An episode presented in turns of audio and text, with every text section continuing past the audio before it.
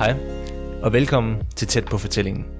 Hos Creative Zoo, der arbejder vi med fortællingen som strategisk redskab.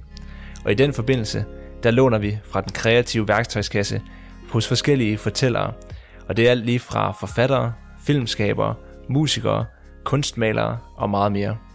I den her podcast, der zoomer vi ind på fortællingens univers, og vi snakker med en række forskellige formidlere, som har valgt hver deres medie og hver deres vej.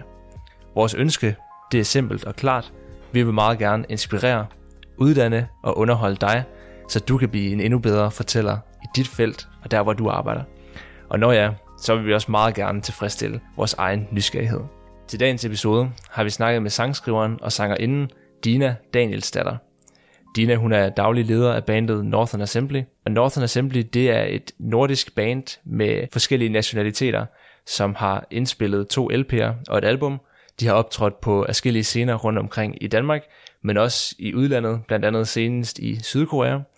Dina hun er uddannet på Musikkonservatoriet i Aarhus. Hun er utrolig passioneret, autentisk og virkelig helhjertet og involveret med krop og sjæl i hendes arbejde med fortællingen som sangerinde og sangskriver. Mit navn er Christoffer Ingholm, og det er min gode kollega Martin Rask, der i den her episode sætter sig ned og tager en snak med Dina. Velkommen til, Tak. øh, Dina. Dejligt at have dig her. Dejligt at. Øh, vi har jo inviteret dig ind, fordi at du øh, kan, meget interessant synes vi, på den musikalske front. Øh, du kan synge fremragende, det er der ingen tvivl om, men Mange der er tak. også øh, nogle historier og nogle fortællinger i sangene og så videre, og noget, øh, noget historiefortælling, vi kan fornemme, der ligger i det hele, øh, som gør, at man lige tænker sig om en ekstra gang, når man hører musikken. Og det vil vi selvfølgelig gerne øh, høre lidt mere om og snakke om, og det har du jo heldigvis indvildet i at gøre, så det er jo, det er jo heldigt. Ellers ville der ikke være så frygtelig meget grund til, at vi sad her lige nu. Øh, vil du sådan kort bare lige introducere dig selv faktisk, og give et eksempel på, hvordan du arbejder med fortællinger i din hverdag? Yes. Jeg hedder Dina Danielsdatter. og øh, jeg er sanger, øh, forsanger, sangskriver og daglig leder af bandet Northern Assembly. Um, til daglig arbejder jeg med fortælling og formidling i sangskrivning. Øh, jeg har sådan tre hvad skal man sige, ben. Den ene det er selve kreationen af musik, altså sangskrivning, indspilning, produktion, arrangement, øve, øve med de andre i bandet og sådan noget. Det er sådan den ene. Den anden, det er øh, formidling i forhold til den kreative vision, så jeg skal kunne formidle den kreative vision til mine bandmedlemmer og til vores samarbejdspartnere. Og så den tredje, det er sådan lidt mere performanceagtigt. Når jeg står på scenen, spiller en koncert, så formidler jeg på den måde igennem min krop og igennem, hvad jeg siger og sådan noget. Og også under den vil jeg kalde sådan diverse interviews eller social media, hvad der ligesom sker der. Det er også en måde at formidle en historie. Så en masse formidling hele vejen. Er de tre dele ligesom sidestillet, eller ligger der noget som en bund for noget andet? Eller? Altså, det hele starter med musikken. Hvis ikke der var musikken, så, så havde jeg ikke noget job. så, øh, så det er der, det starter. Men mit, min hverdag er meget projektbaseret, så på, i, på nogle tidspunkter, så, så graver vi os helt ned i sangskrivningsprocessen, og på andre tidspunkter, så er vi på turné, så er der bare to måneder, hvor vi bare spiller og spiller og spiller. Og så den måske lidt mere hverdagsagtige ting, den er sådan lidt mere, øh, det handler lidt mere om samarbejdspartnere og social media og sådan noget. Det er sådan lidt mere jævnt. Så det er lidt forskelligt. Fantastisk. Ja. Øhm, hvorfor er det musikken, du egentlig sådan, altså, hvad er det, der har draget dig Til musik. til musikken? Ja. Ja, det er ikke også Jeg har spillet musik lige siden jeg var 6 år gammel eller sådan noget. Så har jeg sunget for folk og spillet. Min familie er meget musikalsk og har været med i familiebander. Øhm, og så fordi, at det ligesom har været en del af, af mit, mit, identitet, mit sprog, så har, når jeg er blevet ligesom ældre, har dykket mere ned i for, altså at udtrykke mig igennem musik. Det har været sådan en, det har været sådan en langsom bevægelse, og indtil da jeg så skulle vælge studie, så tænkte jeg, hvad gider jeg egentlig at bruge tid på? Hvad, er der noget, jeg synes er sjovt? Og så, jamen, jeg synes jo egentlig, musik er sjovt. Kan man, kan man uddanne sig til det? Så slår jeg det op. Og så ligesom har mødt nogle folk hen ad vejen, der har været, der har øh, hvad skal man sige, fundet en vision, der mindede om min, og så har vi så lavet det her band, og så nu.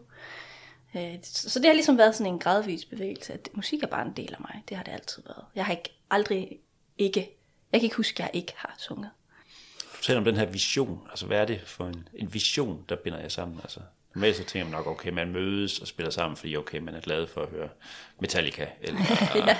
et, et eller andet, altså, og så mødes man ud for den interesse. Ja, altså lige præcis i Northern Assembly, der vi var, vi var alle fire hyret ind som, hvad skal man sige, musikere i et andet band med en anden forsanger, ja. som lavede sådan lidt mere projektbaseret øh, til, til at lave et album. Så vi sad der også fire, og så ham, og lavede det album. Mm. Og lige på det tidspunkt, der var mig og Andreas, vi er ligesom kernen. Vi havde mødt hinanden et halvt års tid inden, og var begyndt at skrive en lille smule, fordi vi connectede meget over, at vi begge to ikke rigtig er fra Danmark. Så havde vi ligesom noget der at, at være hvad skal man sige, sammen om. Øh, så vi var begyndt at skrive en lille smule. Så når vi mødtes, så spillede vi en gang imellem en lille skitse, eller sådan, ej se, hør hvad vi har lavet. Og Jesper og Jens, som så er bassist og trommeslager i Northern Assembly, de sagde, ej, det der, det er bare mega fedt. Gør noget mere af det. Så det blev ligesom sådan, de opmuntrede os til at blive ved. Jo mere de gjorde det, jo mere blev vi ved, og jo mere fedt synes de det var. Og så til sidst så sagde de, skal I ikke lave et band? Og så er vi sådan lidt, nej, pjat. Øh, musikkonservatoriet, hvor jeg gik på det tidspunkt, havde nogle, øh, sådan en festival med nogle bands, eller omkring netværket der. Og så, skulle, så søgte vi ind, og så skulle man jo have et bandnavn. Så spurgte jeg Andreas, hvad skal vi hedde? så sagde han, skal vi ikke hedde Northern Assembly? Så sagde jeg, jo, lad os det. Så the rest is history. dejligt at høre. Nogle navne, de kommer sådan ud af lange navneudviklingsprocesser, hvor ja. man afprøver alt muligt, og andre, de kommer bare... Jamen, jeg ved ikke. Vi havde, ja, det var den, vi, han sagde faktisk, skal vi ikke hedde The Northern Assembly? Så sagde jeg, ej, ikke The. Bare Northern Assembly. Okay. Og så er det jo meget interessant, apropos med fortællinger, fordi jeg aner ikke, hvor han fik den idé fra. Men jeg synes, den var god, og jeg synes, den passede egentlig godt på os. Og jo længere, hvad skal man sige, jo længere tid der går, jo mere vokser vi ind i det navn, og jo mere identificerer vi os med det navn. Ja, så, navnet er faktisk blevet sådan nærmest selvbekræftende. Altså. Lidt, ja. Det, jeg tror, ligesom, altså Andreas og jeg var jo ligesom kernen på et tidspunkt. Så blev vi fire, så er det ligesom kernen. Og navnet, det, er ligesom, det kommer bare op i puljen af, hvem vi er. Og så finder vi ting i det navn, som vi kan identificere os med, og så forstærker vi ligesom de ting, tror jeg. Interessant. Men altså, der ligger jo meget i et navn. Altså, det, det handler ikke kun om at have noget, der, der lyder smart, eller lige vækker opmærksomhed. Det er jo en del af ens identitet. I høj grad. Øh, ja. Super, super interessant, ja. synes jeg. Øhm, hvad mener du sådan, altså, hvad, hvad kendetegner sådan en god fortælling i dit felt? Og nu kan man sige, at I har valgt, og nu skal man altid passe på med genrebetegnelser osv., men de ligger sådan over et mere folk-inspireret øh, del af musikspændet, synes mm. jeg. Øh, hvad, er der en særlig grund til, at ligger derovre? Altså, det er også en genre, der i hvert fald som jeg ja. oplever den, har meget fokus på fortælling, altså kommer ud fra den her nærmest folkesanger-tradition med at tage rundt og synge på markedspladser og have fortællinger med ind i det hele. Helt øhm, ja, jeg tror, at mit spørgsmål var i virkeligheden bare, hvad, hvad kendetegner den gode fortælling for dig ind i musikken? Igen, det, det her band er sådan lidt, sådan lidt snublet sig ind i eksistensen. Altså det er, det er ikke noget, vi satte os ned og sagde, nu skal vi spille folkmusik, og det skal bare... Jeg tror på det tidspunkt, der havde jeg, Andreas og jeg, vi var helt vilde med Mumford Sons. Så er jeg sådan lidt, skal vi prøve at spille noget eller det? Altså det var helt, helt i start. Øh, og så tror jeg, at det som jo så sker, det er, at vi oplever, okay, det her med de håndspillede instrumenter, det her med det kommer, det kommer til at føles mere ægte for os lige nu. Øh, og vi tog ud, vores allerførste turné, det var en stus, øh, turné, hvor vi bare tog ud til, til folk, vi kendte og spillede helt tæt på folk. Altså, hvis nu jeg begyndte at synge lige nu, altså det, der sker noget, som folk sådan, slet, de var slet ikke klar til det. De blev fuldstændig overvældet, at lige pludselig sidder der nogen foran dig og synger og spiller ind i dit hoved. Og det tror jeg bare, det kunne vi helt vildt godt lide. Så derfor så fortsætter vi ligesom i den. Og folktradition, som du siger, er jo også meget historiefortælling. De store ord. Det er også noget, som vi helt vildt gerne vil jamen, altså bruge tid på at, at synge om øh, håb, om noget, om øh, død, om alle de her ting, som altså, folkmusik stammer jo fra folkemusik, som jo er musik tilsat store begivenheder i ens liv. Ja, så, så skrive noget, der på en eller anden måde kunne for os øh, hvad skal man sige, snige sig ind i, i en genre, som er tilgængelig for mange folk. Fordi hvis musikken bliver for hvad skal man sige, kompliceret, så rammer man meget nicheagtigt. Så vi prøver på at gøre noget, der er sådan forholdsvis simpelt at forstå, men med kernen af det her relevante menneske til menneske, den historie. Hvordan arbejder I så med det sådan rent praktisk, når man så skal kigge på fortællingen? Altså du siger, de her store mm. håb og så videre.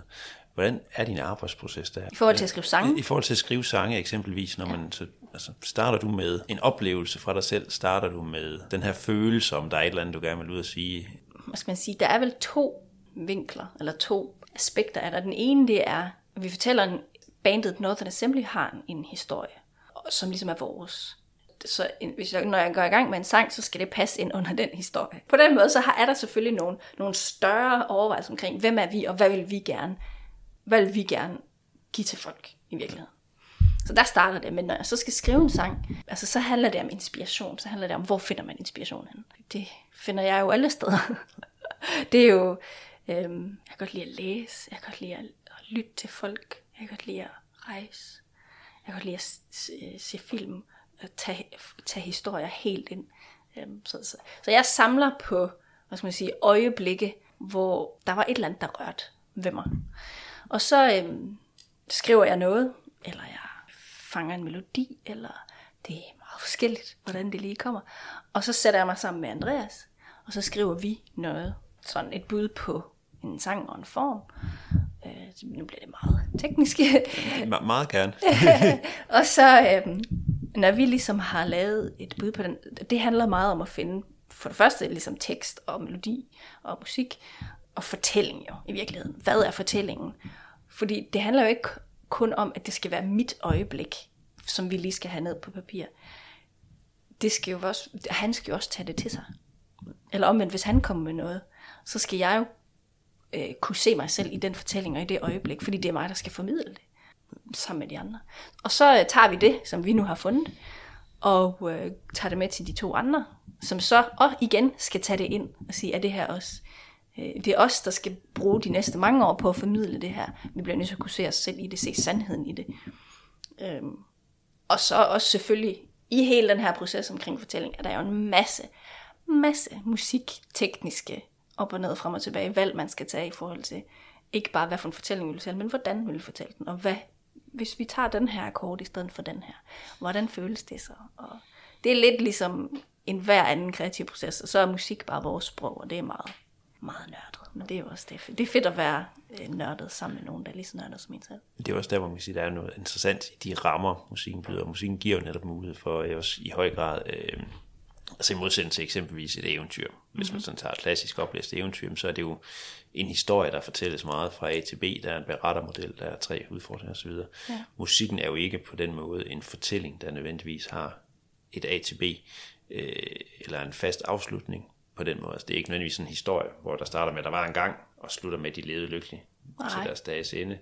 Og et ting er ordene, noget andet er jo musikken, mm. instrumenterne. Mm. Den del af det, som du siger. Der er ja, altså, det er, jo en digt, det er jo et digt i virkeligheden, eller poesi, en eller anden form for poesi på melodi. Men så der er jo selvfølgelig nogle rammer, som man kan bruge, eller man kan lade være, i det musikalske, og i det at skrive et digt og poesien, jeg tror, det der er helt magisk for mig i en sang, det er, at man kombinerer de to. Og man tager noget, der er ligesom øh, poesi, som er inde og røre ved følelser, folks følelser, og så tager man musik, som også virkelig bare er ren følelse, og så sætter man det sammen. Så man virkelig kan komme tæt på folk, det synes jeg er helt, det er magisk. Ja. Fantastisk. Nu skriver du så sammen mm. med Andreas. Ja. Øh, hvordan er det? Altså, hvordan er det at skrive med en anden? Hvad kræver samarbejdet om at skrive flere sammen? Det kræver utrolig stor øh, tillid i virkeligheden.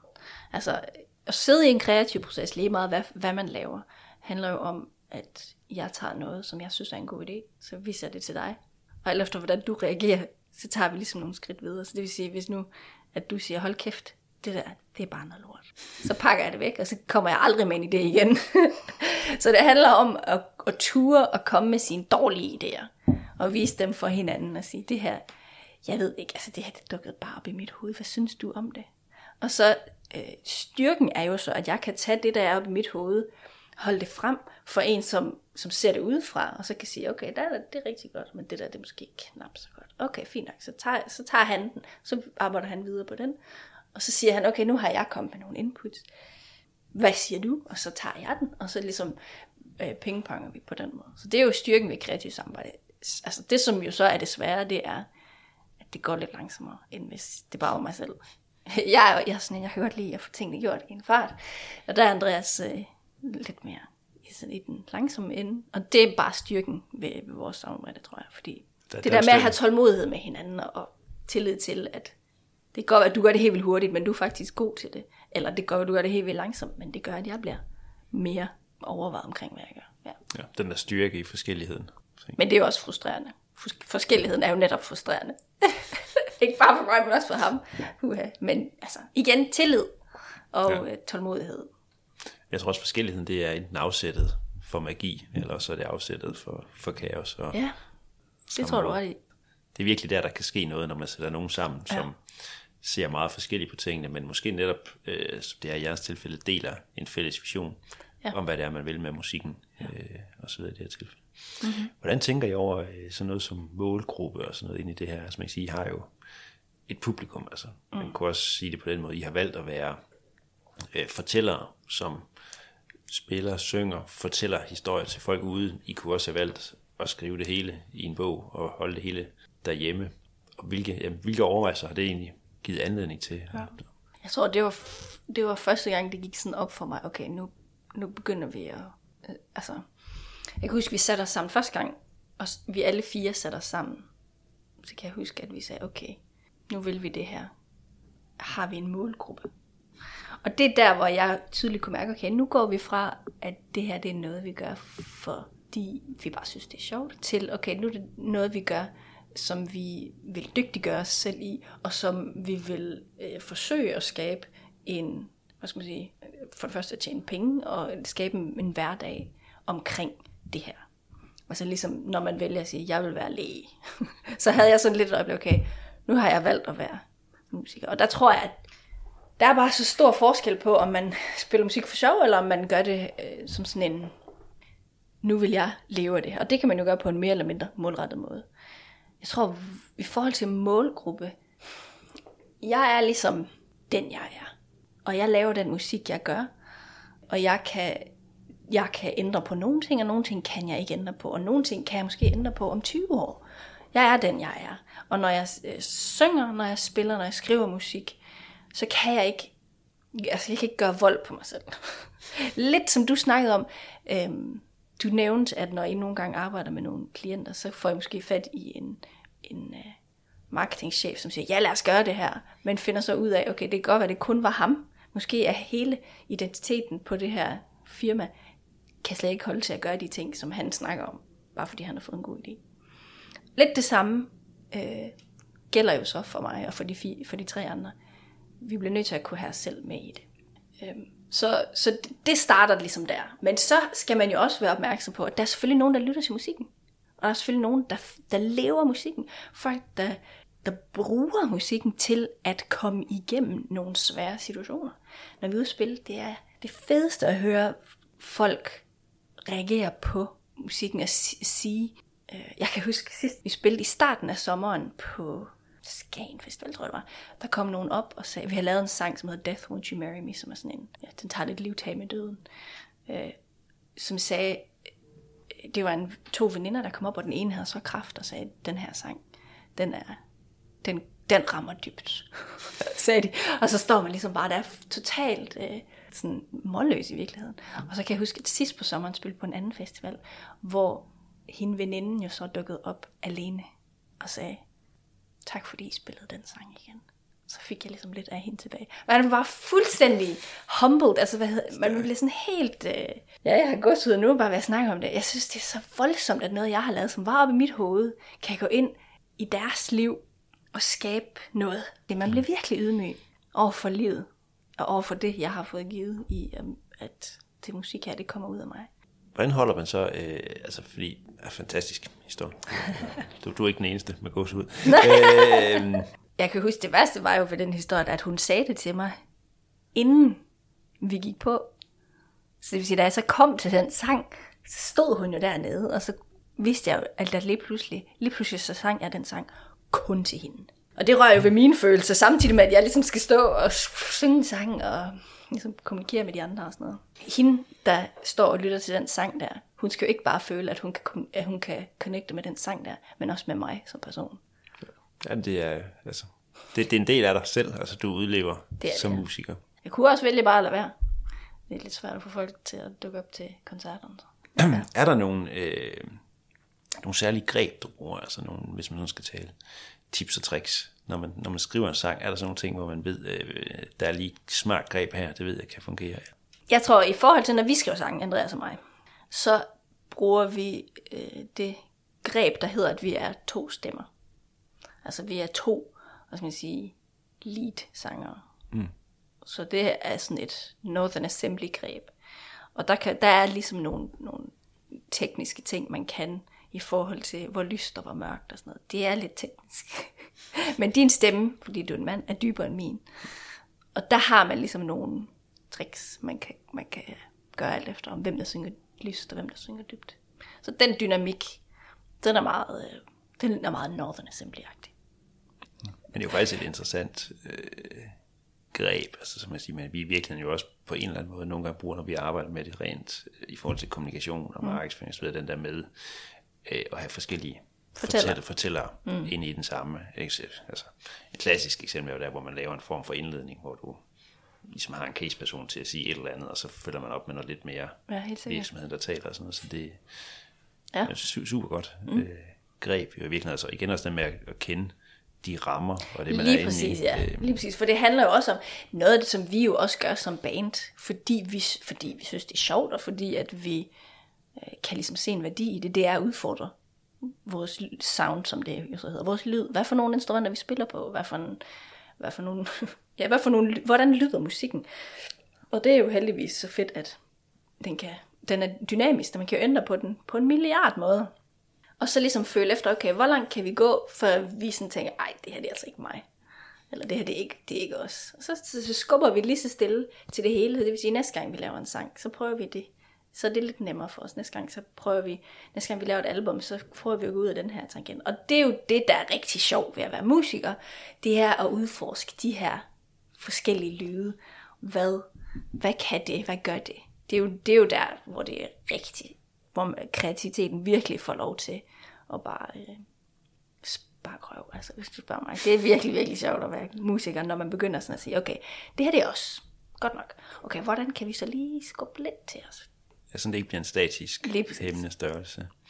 Øhm, noget jeg tænkte over er også, nu har I jo udgivet i hvert fald en EP, to LP'er, øh, også på CD, øh, og for det sags skyld ja, diverse streaming-tjenester, hvor man kan Ja. høre det. Øhm, Yes. øhm, og så arbejder I også med videoen, altså ja. deres musikvideo har bestemt en høj øh, production value og, og, og, og understøtter øh, historierne. Det er en, en fornøjelse at Ja, se. nice. Øhm, men det er jo også et eksempel på medier, der kan noget forskelligt. Altså, Helt en, en sang kan noget, en video kan noget, og en hel plade øh, Kan noget helt andet. kan noget helt andet. Yes. Altså, hvilke overvejelser gør jeg egentlig ind i de der, altså når I sådan eksempelvis laver en sang, sætter sammen til en plade, altså tænker I det i sådan en holistisk proces, mm. hvordan vil det her fungere som video, hvordan skal det tages, eller er det lidt mere noget, der kommer? Jeg tror, det er, det er lidt svært at svare på, fordi jeg tror, vi er ikke den type band, der sætter sig ned.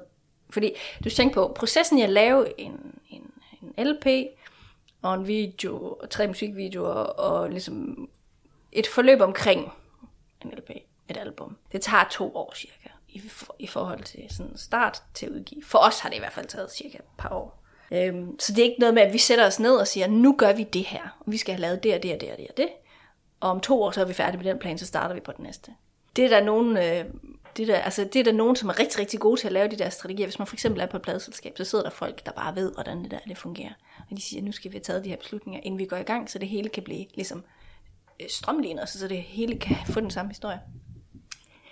Det gør vi ikke, fordi vi startede, vi startede fra bunden af. Vi har, vi, har været nødt til sådan at sige, okay, hvad, hvor lang tid tager det at lave en sang?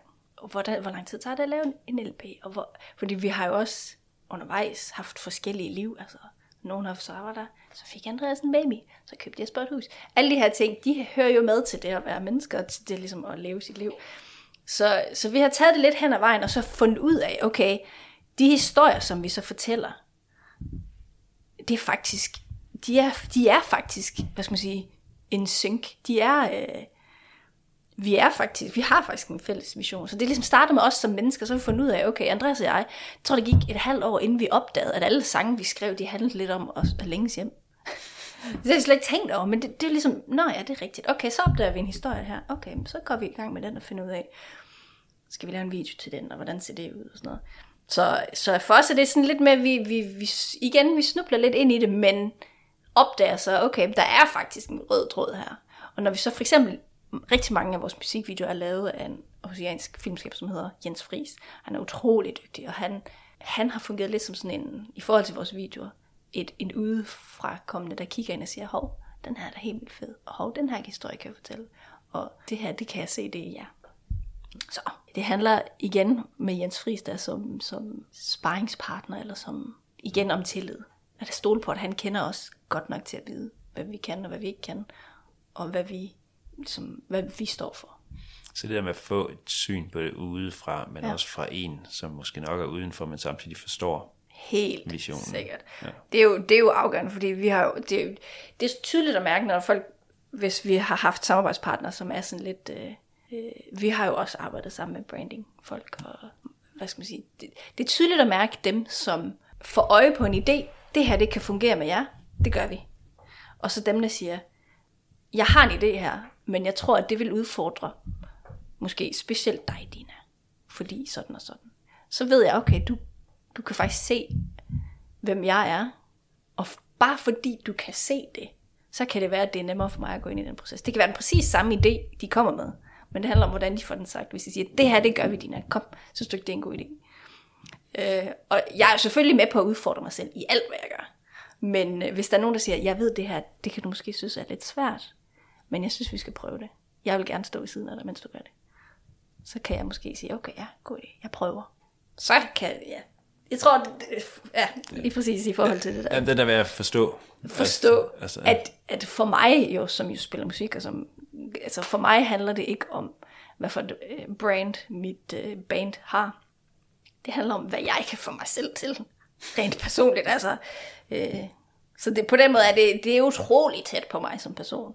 Så jeg tror, for, for en person, der arbejder med, med branding og marketing, kan det være helt vildt fedt, men også utroligt udfordrende, fordi at man ikke skal håndtere et, et, et firmas øh, visuel identitet på øh, en hjemmeside, men en hel person. der kan også være mange følelser i det for, ja, for en virksomhed, men øh, helt klart, øh, sige, det, mm. det er klart.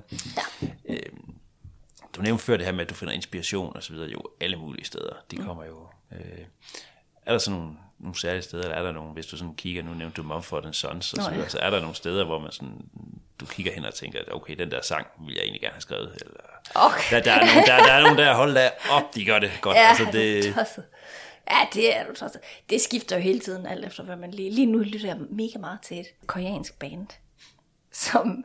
Sådan, det er sådan et lille bitte, bitte, bitte band, som jeg kun kender, fordi at jeg snakkede med en, som havde været til en af deres koncerter. Og jeg ved ikke, der var et eller andet med deres musik, der bare satte sig fast i mig. Hvor jeg bare tænkte, den sang der, er god. Så det, det er simpelthen, det er jo alt mellem himmel Jeg tror for mig, hvis jeg sådan skal være meget intentionel omkring min sangskrivning, så er det rigtig godt for mig at hive mig selv ud af min hverdag. Hmm.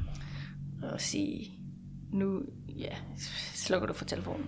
Fordi, der, ja, fordi jeg jo hvad skal man sige, er virksomhedsleder, så er der mange, der ringer hele tiden. Og det fungerer bare rigtig dårligt i den kreative proces. Der skal man have tid, og man skal have hvad skal man sige, headspace. Så det handler om at slukke for telefonen og komme væk og rejse eller gøre et eller andet. Ja. Hvis jeg sådan, ja. Ja. Hvor, hvor langt skal du væk? Altså, nu siger du slukke telefonen. altså, er det, er det okay at slukke telefonen i en halv time, eller kræver det... Det, kræver, det kommer lidt an på, hvor travlt man har, tror jeg. Nu sagde jeg, at jeg har lige været i Korea i tre måneder. Der skulle, jeg skulle langt væk. Jeg har haft rigtig travlt i rigtig lang tid. Så skal jeg langt væk. Men altså, jeg, jeg er halvfæring, så jeg har jo, mine forældre, bedsteforældre har et hus på Færøerne, som jeg, det er jo ikke så langt væk. Der kan jo godt tage ud, tage op en, en weekend eller en uges tid, og så bare sidde der -agtigt. Eller jeg kan bare sætte mig ned på en café. Alt efter hvad for et uh, mood jeg lige er i, og hvor travlt jeg har hvor mange, hvor mange, hvad skal man sige, hvor mange lag af opgaver og mig. Ja. Det, det, er, det, det er øvelsen over dem alle. Finde ud af, hvornår skal jeg være kreativ, og hvornår skal jeg være, hvad skal man sige, blæksprutte.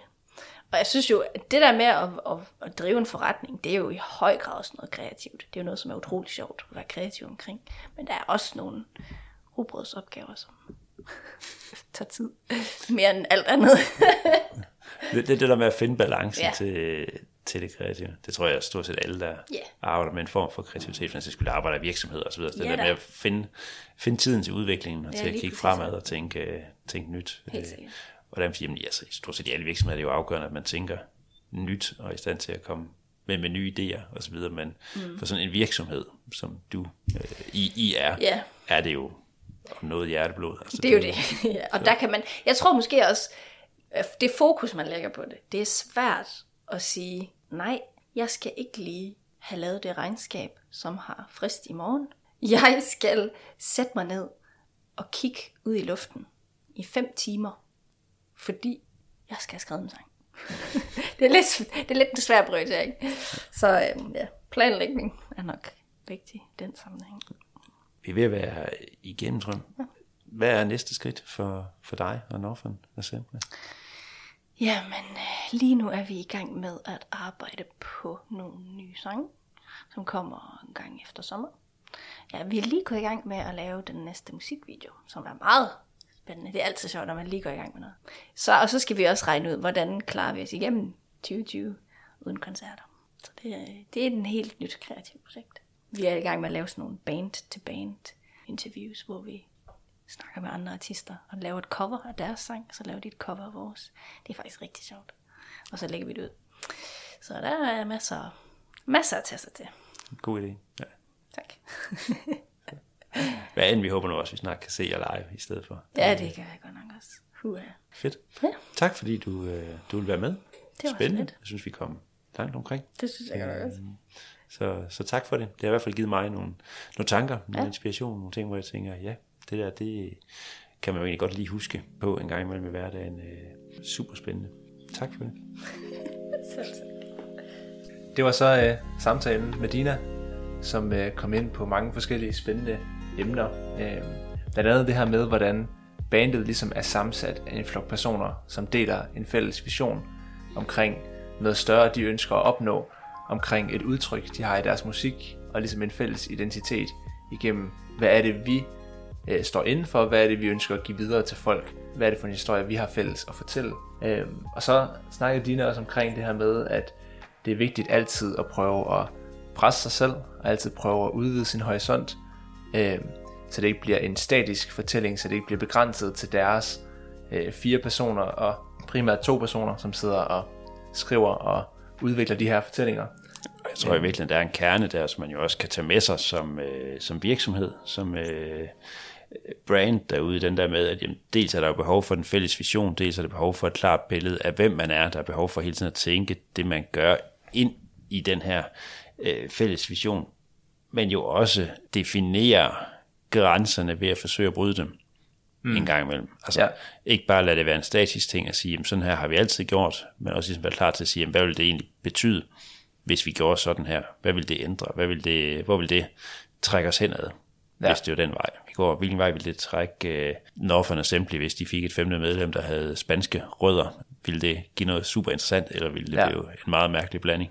Ja, det giver ligesom en eller anden form for, for rammesætning at arbejde indenfor, som du siger, med at, at det her nye input, er det noget, der smadrer vores boks, øh, vi arbejder indenfor?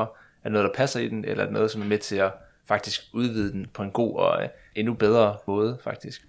Ja, og så netop, altså man kan sige, noget af det der, som noget andet Dina jo tog meget frem, var det her med partnerskaber, både jamen, partnerskabet i bandet, hvor de supplerer hinanden. Hun nævner det her med forskelligheden mellem mm. hende og Andreas i sangskriveprocessen. Hun er måske den hurtige, utålmodige, han er den lidt mere tålmodige, sindige, og sammen supplerer de hinanden rigtig, rigtig godt, og så har de også nogle partnere uden for bandet, som er med til at, at styrke dem og gøre dem gode, men det hun sådan nævner som afgørende, og det er måske også noget af det, man kan tage med, i hvert fald når man laver som virksomhed, det der med at have nogen, man forstår visionen. Altså mm. i virkeligheden være i stand til at dele ens vision med andre.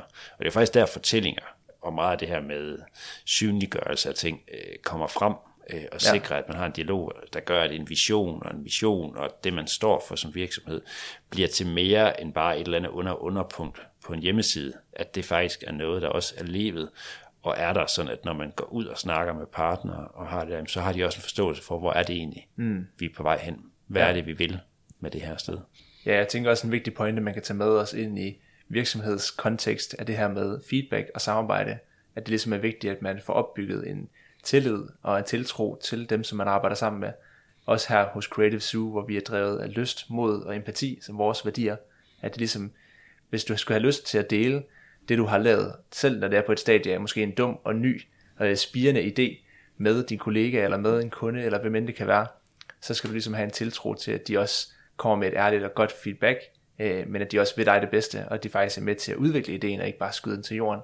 Og det her med, hvordan du også skal være modig for at ture at gøre det, for at ture og lyde dum, og selvfølgelig have empati og sætte sig ind i, som Dina også var inde på, at forstå de mennesker, som øh, er involveret i det, når vi for eksempel arbejder for en kunde, som ligesom kommer med noget, som er deres måske livsmesterværk, øh, deres livsværk, som vi kommer og ligesom skal til at pille i og, og gå ind og fifle med, at vi ikke bare kommer og overruler, men vi kommer og med en forståelse og samarbejder. Ja. Og den der forståelse, man kan sige, der har, kommer Dina jo med et fantastisk eksempel på, hvad, hvad musik jo også kan betyde for nogen. Og selvom det måske er langt at trække den for mange virksomheder, så er der jo også virksomheder, som faktisk har en stor betydning for personer, både øh, produktmæssigt, men også følelsesmæssigt. Mm. Og det der med at anerkende i virkeligheden, også når du arbejder med fortællinger, og når du laver din kommunikation, at du, du også leger øh, Øh, så at sige, med folks følelser. Dina nævner med, at de arbejder med de store følelser. De har sange om død, de har sange om øh, håb, de har sange om kærlighed. Man er inde og snakke om de store følelser, og det er jo både et fantastisk redskab, det er jo et fantastisk godt øh, greb at kunne bruge i ens fortællinger, at man har fat i nogle store følelser. Men det er jo også noget, man skal gøre med respekt. Altså, man skal også vide, hvornår man gør det, og hvorfor det er at lege med folks følelser. Øh, nu siger jeg leger, det er selvfølgelig et forkert ord, men altså, man skal have en, en åbenhed over for folks følelser, og vide, at det er noget, man bruger, når man kommunikerer, øh, og det mm. skal man jo have en, en sindssygt stor respekt for ja. i virkeligheden. Øh, noget af det, jeg sådan helt lavpraktisk synes også var interessant, og som jo er gode råd, man altid kan tage med sig, når man arbejder med kommunikation, er blandt andet det her med at samle på øjeblikke. Altså mm. i virkeligheden forsøge, øh, notesbogen er sådan det gode gamle eksempel, men der findes også apps, der findes, øh, findes skyld bare øh, telefonens kamera, det der med, at man lige tager et billede, man lige noterer ned, man lige, når man ser noget, man synes er fedt. Øh, når man oplever et eller andet, hvor man tænker, hey, det var da helt vildt, det kan jo for den sags skyld være et blad i naturen, det kan ja. også være øh, noget, man læser et eller andet sted, det kan være noget, man lige ser i fjernsyn, det kan være en sangstrofe, det kan være et eller andet, hvor man tænker, hey, det her, det kan et eller andet, lad mig lige gemme det til senere. Øh, og så er man meget gerne på en, en struktureret måde, øh, mm. sådan at man også sikrer, at når man så sidder og skal bruge inspiration, jamen så har man altså også lige den der guldkilde Mm. Man kan synge ned i og sige, at det er også rigtigt, jeg gemte det der ord dengang, fordi det var spændende. Øh, er det nu, jeg skal bruge det, øh, ja. og finde det frem på den måde. Øh, Bestemt. Og så, som øh, de fleste, der lytter til det her, jo formentlig ved, det der med at tænke over kanalerne og medierne, og hvad er det for nogle præmisser, man arbejder inden for. Dina nævner jo også, der er jo forskel på det, hun laver, når hun laver en sang, eller de laver en sang og indspiller, og når de så laver en musikvideo, som kan noget helt andet som medie, eller for den sags skyld, når de går op og performer på en scene. Så det der med forståelsen af, hvad er det egentlig, jeg arbejder med, og hvorfor er det nu, jeg bruger det her medie ind i den her fortælling. Ja, bestemt. Jamen, øh, det, var også mange gode pointer. Håber, at uh, I fik noget godt ud af at lytte med, og at I vil følge med i næste episode i Tæt Fortælling.